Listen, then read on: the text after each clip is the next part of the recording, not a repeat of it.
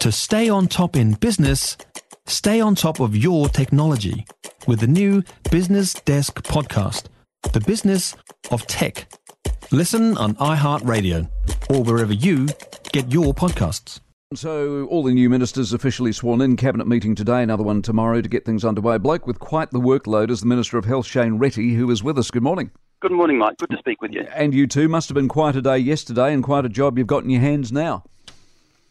Yes, it was. Uh, the formalities of, of swearing in uh, proceeded yesterday, and of course, it's, it's, kind of nice to have your parents with you and all, all those who have helped you get to this place. But uh, then within half an hour, I was straight into meetings uh, with key stakeholders, and let's roll our sleeves up and let's get into it. How big would you describe the challenge?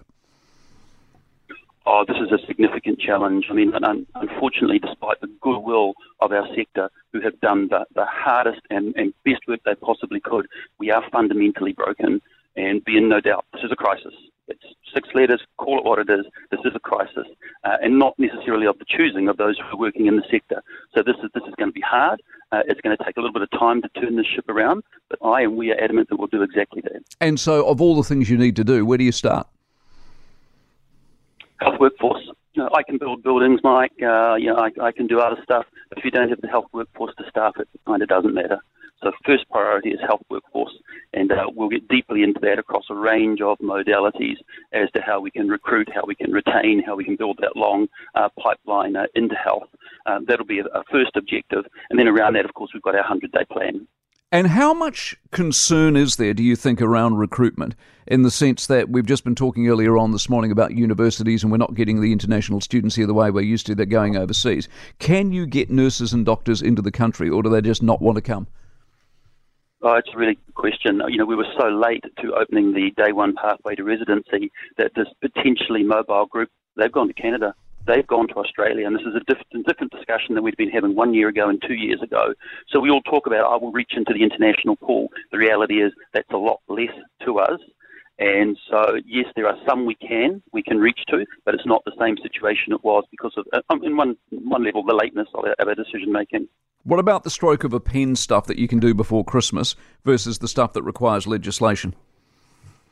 Mm. Um, so there are some things, for example, uh, protecting our security, our, our uh, ED staff. Uh, you know, I am adamant that people will not turn up boozed uh, over Christmas and New Year and assault our staff. That is not going to happen. So that is something that we can move quite quickly on. Uh, I was having briefings yesterday, immediately after swearing in, actually, and uh, we'll look to deploy that uh, before the Christmas New Year period.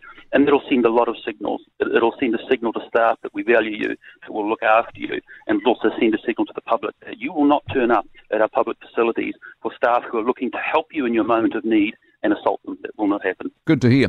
The Maori Health Authority, I assume that's legislative? Uh, yes, it is. Uh, although, of course, you know, we, we don't come to government suddenly thinking, oh, now let's make a start.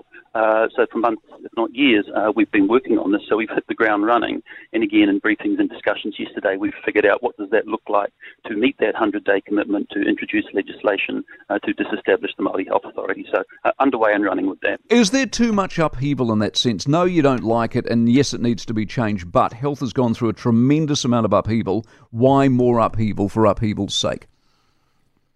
You're exactly right. So what I've said on the campaign trail is that I won't undertake major structural change apart from disestablishing the Māori Health Authority. That the sector's tied. They're exhausted. My, my own College of GPs said, Shane, if you do major structural change when you come in, we'll fight you.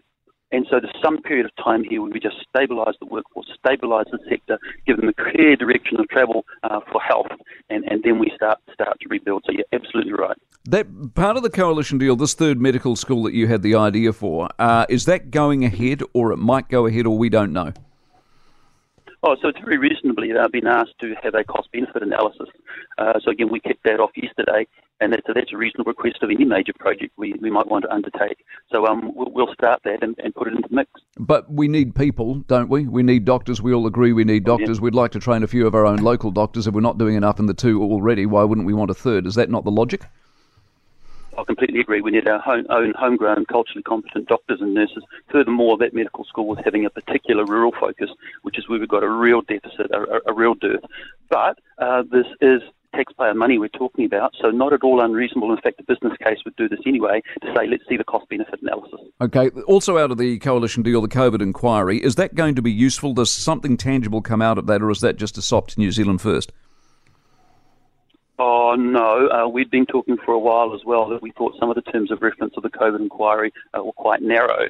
Um, so we, we had some uh, commonality on this as well, and um, I think it would be a good thing for us to uh, to look at widening that as has been requested. And of course, I could talk to you about health forever, but uh, and it, I don't even think it's under, it's sort of under you. This is Seymour and Pharmac, but the Sarah Fitt business, the Mahari business, and just before the election campaign and the way they were dealing with some of the customers and journalists, is there something to be investigated there or not?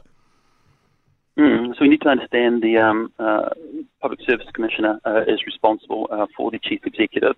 Uh, that's the, the line of responsibility. Uh, but uh, I think we've all looked at Pharmac and said, how can we do a better job?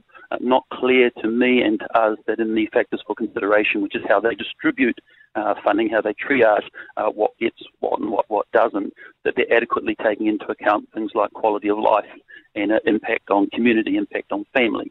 Um, so we're asking them to, or certainly the delegated responsibility um, will be looking into that, as well as having Pharmac slash MedSafe be more efficient and transparent in what they do. And we've said, you know, two other uh, jurisdictions approve this medicine. Why do we take 300 days to, to go through that yeah. same cycle ourselves? Yeah. Uh, and so we want to bring that together. Right. So as we sit here this November morning, when do we get you back? And you can come on this program and say, right, here are the things I've done, and we can all go, yep, they are working. Oh, uh, we'd like to be sending a, a, signal in this first 100 days that we've put a flag in the sand, that we've met those commitments. And then at the end of year one, so we want to be baselining what do we start with? What was I handed over yesterday? What did that look like? So that's the first piece of work, and, already flagging that even though uh, we've only had the quarter four clinical performance results uh, about three weeks ago, and that they weren't so good, particularly ED wait times, already flagging that that next quarter, which we haven't got yet, I'm not hearing from the sector that's going to be a good story either. So where did we start? What, what was our starting place, and then how did we compare uh, year one, year two, year three? All right, we'll catch up soon. Appreciate it very much, Shane Reti, the Minister of Health. For more from the Mike Hosking Breakfast, listen live to News Talk ZB from 6 a.m. weekdays or follow the podcast on iHeartRadio. If you enjoyed this podcast, you will love our New Zealand Herald podcast, The Little Things, hosted by me, Francesca Rudkin, and my good friend Louise Ayrey. We focus on all the little things that you can do to make a positive impact on your life and to cut through the confusion from the health and wellness industry. Join us every Saturday to hear from the experts for all the tips and advice you need. Just search The Little Things on iHeartRadio or wherever you get your podcasts.